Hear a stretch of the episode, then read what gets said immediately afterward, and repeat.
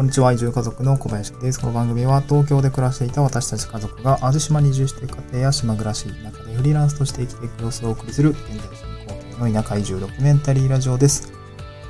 えっ、と、今日もですね、前回に引き続き、ちょっと地域おこし協力隊のお話になるんですけども、今日は、えっ、と、前回、前々回に続いてですね、えっ、と、応募書類を書く、まあ、ノウハウみたいなところを、え、ちょっとシェアしたいなと思っています。で今日は、えっとですね、合格率を引き上げる地域おこし協力隊の応募書類の書き方、活動内容編というような感じでお伝えをしていきたいと思うんですけども、なので、これから地域おこし協力隊になりたいなとか、興味があるなっていう方が、まずはですね、多分書類を出すと思うんですよね。えっ、ー、と、募集要項とかですね、を、えっ、ー、と、ジョインとか、まあ、各自治体のホームページを見ながら、あのー、まあ、見てくる、あの、応募書類、応募書類やら募集要項ですね。まあ、どんな条件で、えー、出されて、出されているのかとか、まあ、どういう仕事があって、どういうミッションがあって、まあ、どれくらいの給与で、みたいな形で、を、まあ、その募集要項に書いてるんですけど、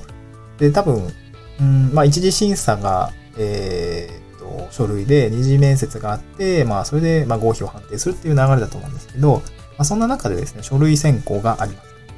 で書類選考の中には大体規定のフォーマットがですね、え、あって、まあ、そこにね、えっ、ー、と、履歴書みたいなものですね。まあ、主に基本情報と呼ばれる、まあ、氏名だったり、まあ、どこに住んでるとか、えー、資格何持ってるとかっていうものに加えて、うん、各自治体が聞きたいことですね。で、主には、えー、応募動機、なんで応募したのっていうことと、まあ、どういった活動をするのとか、あとは任期終了後どうするのとかって、そういう、まあ、主に3ぐらいですかね。うん、そういうことを書,、えー、書かせる内容な項目がですね、大半になっています。で今日は、ま、前回ですね、応募動機編、まあ、最も重要な応募動機っていうところを、うんと、まあ、最も重要、まあ、今回も重要なんですけど、応募動機っていうところを解説しました。えー、放送については前回の、えー、えっと、放送の、まあ、リンクをですね、今日概要欄に貼ってますので、そそちらを聞いていただけ、合わせて機体に入れておきますので、聞いていただければと思います。で、えー、まあ、これのですね、が、あの、ブログについても解説、詳細を解説しておりますので、えブログの記事もね、概要欄の方に貼っておりますので、こちらも合わせて、まあ、見ていただきながら、あ聞いていただけると、まあ、よりスッと入ってくるかなというところになります。で、今日は活動内容編ということでですね、え、2個、まあ、チャプターとしてはありまして、まあ、一つが地域おこし協力隊になってやりたいことっていう項目の、まあ、書き方ですね。書くコツみたいなのを伝えるのと、まあ、あと任期終了後どうするんですかっていうところの項目の、ま、書き方のコツですね。こちらの2点の、ま、2本立てになっております。で、早速ですけども、うんと、地域おこし協力隊になってやりたいことの書き方ですが、これどういうところに気を配ればいいかというと、えー、一重にですね、まあ、具体的な活動イメージを伝えるっていうことですね。具体的な活動イメージを伝えるということです。うん。で、ブログの方には、ちょっと、例題をですね、まあ、例題っていうか、あの、こういう項目が実際に出てき出てきますっていうところを載せてるんですけど、まあ、ちょっと、音声なので少し読み上げますが、まあ、項目としては、あの、えっ、ー、と、空き家の有効活用についてっていう項目で、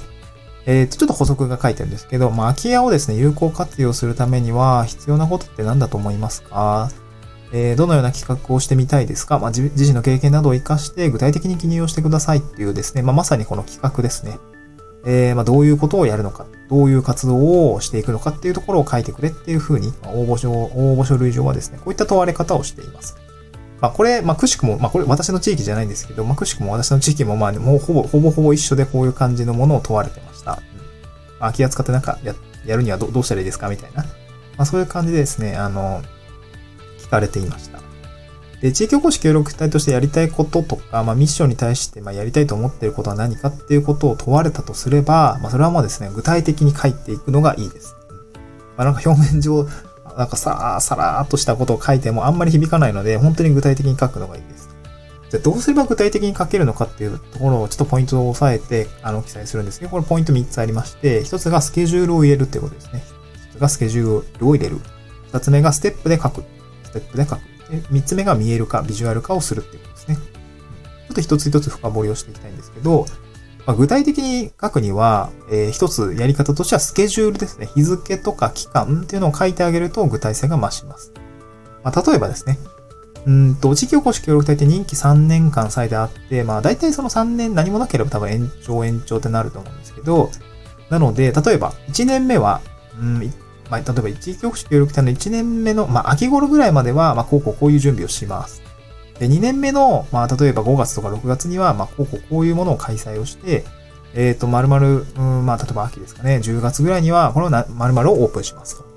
協力隊3年目の夏までには、なんかこれをして、まあ、こここういう感じで、あの、まあ、卒大後につなげていきます、みたいな。え、まあ、ここで言うと1年目はこう、2年目はこう、3年目はこうっていう感じでですね、こう実現したいことがあって、まあ、それをスケジュールを区切って、あの、まあ、書いていると、まあ、なんかこう、スケジュールを区切ってね、ちゃんと検討されているように見えて、具体性が増しているっていう風に、まあ、見えるような形になりますね。まあ、これが一つのコツになります。スケジュールを入れるっていうことですね、日付とか期間をま書いてあげるっていうところが具体性を増す一つのポイントになります。で、二つ目ですね。これもスケジュールにちょっと近いんですけど、ステップで書くっていうことですね。これもステップで書くと同様に具体性が増します。で、ステップの具体例ですが、これも、えー、ちょっと例題を、例題っていうか、例をですね、あの、解説をするんですけど、例えば、まあ、地域おこし協力隊の活動としては、〇〇をこう実現したいと考えています。で、まず最初に、えー、まあ、例えば、企画構想ステップとしては、〇〇と〇〇とのこう関係者にこうアプローチをして、まあまあ、こういうことをできるように、まあ、準備を進めます。うん。最初はそういうステップがあるんだねってことですね。で次のステップですね。次の、うん、まあ、企画調査のステップか、例えば、次は、うんと、なんだろうな、えー、なんだろう、企画調査して、えー、っと、計画ですね。計画ステップ、計画を立てるステップでは、まあ、〇〇を作成して、で、まあ、こういうイベントの準備をします。で、最後、最終的には、まあ、実行ステップみたいなのがあって、〇〇として、こういうイベントを開催して、まあ、こういうものをですね、まあ、例えば組織を立ち上げます、みたいな。まあ、そういう感じで、例えば、これと企画調査、そして計画、そして実行みたいな3ステップがあって、まあ、そういうふうに、こう、えーえっ、ー、と、最初挙げた、その実現したいことに向かって進んでいくんですっていう、こう、書き方をすると、まあ、こちらもですね、なんかこう実現したいことがあって、まあ、それにまどうアプローチしていくのかっていう、まあ、方法論みたいのが、なんかちゃんとその本人の中では精査をされていて、まあ、ステップを踏んで進んでいくように見えるので、あれ？なんか具体的じゃない？みたいな、こう具体性が増すように見えるんですね。うん。で、私が書いたのはこんな感じでしたね。え、っと、私はステップで、えー、やりました。まあ、最初にこうやって、次にこれやって、で、まあ、こっちの制作ではこれやってて、で、こっちにはこうなってるんで、まあ、こういう感じに進めていきますかっていう感じで、私はステップで具体例を書いておきました。まあ、いろんな項目でステップとかスケジュール感切ってやったりとかね、あの、やってるんですけど、まあ、基本的にはこのステップとかスケジュールで区切って、あの、まあ、方法論として、あの、精査をしているように、まあ、見せるっていうところが一つのポイントになりますね。で、最後3つ目ですけど、これは見える化ですね。ビジュアル化すると、まあ、これもとても具体性が増すようになります。で、見える化って何かっていうと、んとですね、例えば、まあ、その、規定のフォーマットにはこう書くんですね。地域おこし協力隊の活動して〇〇を実現したいと考えています。詳細は別紙の資料ですね。これパ、えー、私の場合はパワーポイントの資料を企画書として、まあ、例えば図解とか写真としてまとめた企画書などを、まあ、作ったので、この、まあ、詳細をですね、別紙の資料をご覧ください、みたいなことを書いておくんですね。うん、まあ、あの、一応、規定のフォーマットにも、端的にね、まあ、まあ、こう、こう、こう、こういうことを実現して、まあ、こう、こういう感じにするんです。で、詳細は、こっちの資料も見てくださいね、っていうような書き方をしました。はい。なので、企画書としてね、あの、まあ、あの、あれなんですかね、あの、規定のフォーマットの資料だと、本当に枠が、ちっちゃいんで多分書ききれないんですよね。具体的に書けって言われるんですけど、具体的に書くほどの分量は書けないよっていうところは あるんで、また普通端的に書けよって感じだと思うんですけど、まあ、やっぱり文章だけだとあんまり伝わらないので、そこにはやっぱりビジュアルを あの、書いてあげた方が、あの、より伝わるし、いいよねっていう感じになります。まあ、これはですね、ちょっと音声だと伝わりづらいので、ぜひブログラ、あの概要欄に貼ってある記事も見てほしいんですけど、ちょっと私の場合はこういう風な企画書を添付しましたよっていう感じで載っけてます。うん。まあ、今回私の場合で言うと空き家をですね、なんか活用して、例えば簡易宿泊所にするとか集会スペース作りますっていう風な、あのミッション、まあミッションの施策にしたんですけど、まあなのでその、まあ CAD、あの、WebCAD みたいな感じでこう平面図を書いて、で、そのツールはですね、まあ無料で全然使える、あの、マイホームクラウドっていう、まあ簡単な Web ツールなんですけど、まあなんかこう、CAD で図面引くとそれが 3D になってくれるんで、その 3D の空間みたいなやつも、こう、こんな感じですみたいな、まあ、ソファーがあってとか、まあ、リビングが抜けていくところで、みたいなのを、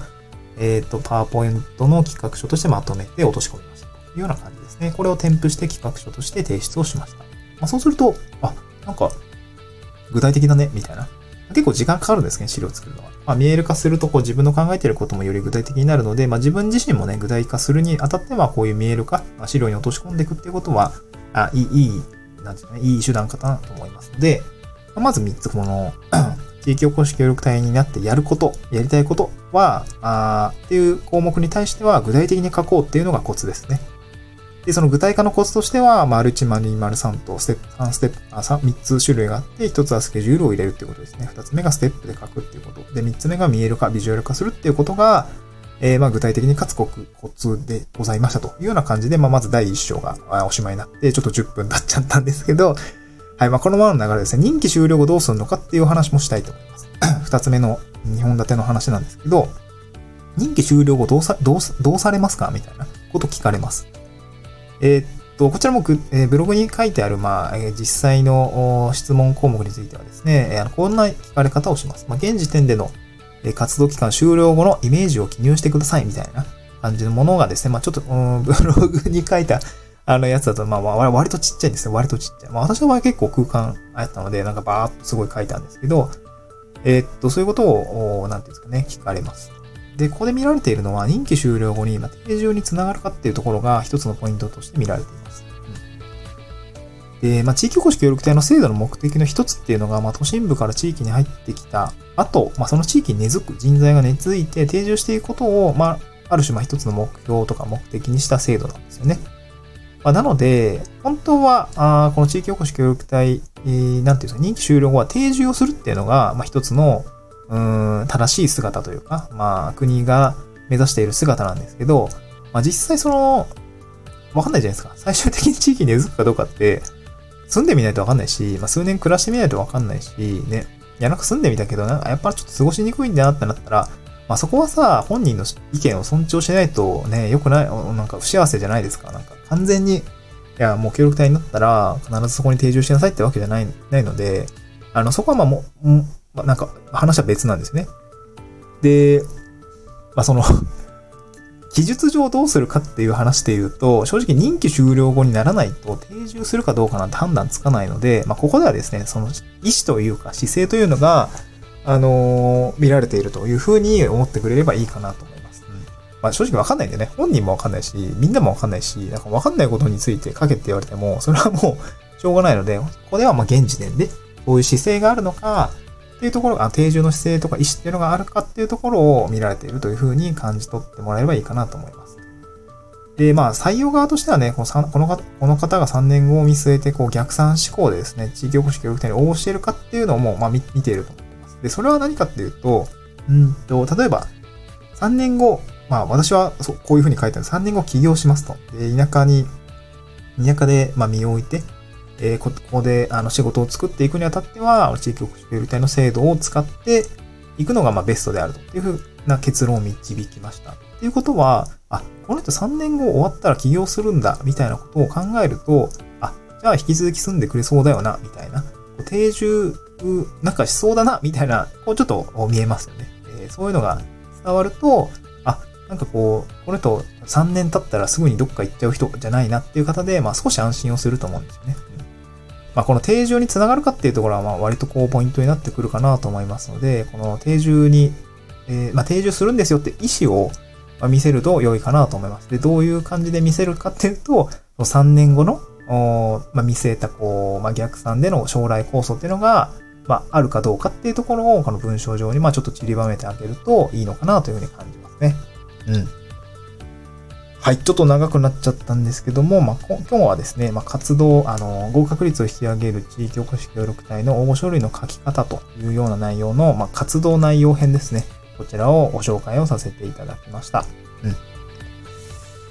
えー、っと、そうですね、まあ、こんだけ解説したら多分ある程度書けるようになると思うんで、まあ、あの、実際書くタイミングではですね、まあ、ブログを読んでみたりとか、まあ、ちょっとしていただきながら、ちょっと、あの、具体例も載せながら、えー、記載をしてますので、えー、ちょっとね、覗いてみてください。今日はですね、あの、合わせて聞きたいの方に、まあ、これまでの応募動機編と、えー、まあ、基本編っていうところもちょっと合わせて、えー、載せてますし、あの、ブログの記事のリンクも貼っつけておりますので、ちょっと合わせて聞いて、聞いてみてください。はい。また次回の収録でお会いしましょう。バイバイ。